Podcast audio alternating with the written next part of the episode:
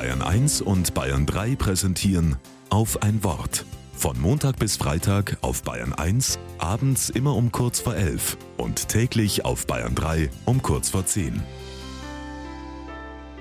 Mit Florian Schiermeier. Oh Mann, der ist ja total drüber. Ich ziehe einen verschimmelten Joghurt aus der hinteren Reihe meines Kühlschranks und werfe ihn in den Müll. Als ich den Kühlschrank erneut inspiziere, entdecke ich noch ganz andere Schreckensbilder. Labbriges Gemüse, eine ranzige Butter und ganz hinten steht dann auch noch eine Dose Erbsen. Haltbarkeitsdatum Juni 2022. Boah, eklig. Mit einem flauen Gefühl im Magen setze ich mich an den Küchentisch. Da kommt mir ein Gedanke. So wie in dem Kühlschrank sieht es in meinem Leben auch manchmal aus. Ich lade es mir gerne einmal voll mit Dingen, die ich nicht schaffe.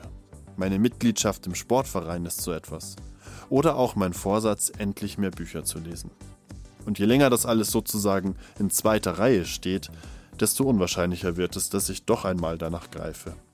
Wenn ich jetzt beim Sport auftauche, bekomme ich bestimmt schiefe Blicke ab. Und das Buch? Keine Ahnung, um was da ging. Da müsste ich ja von vorne anfangen.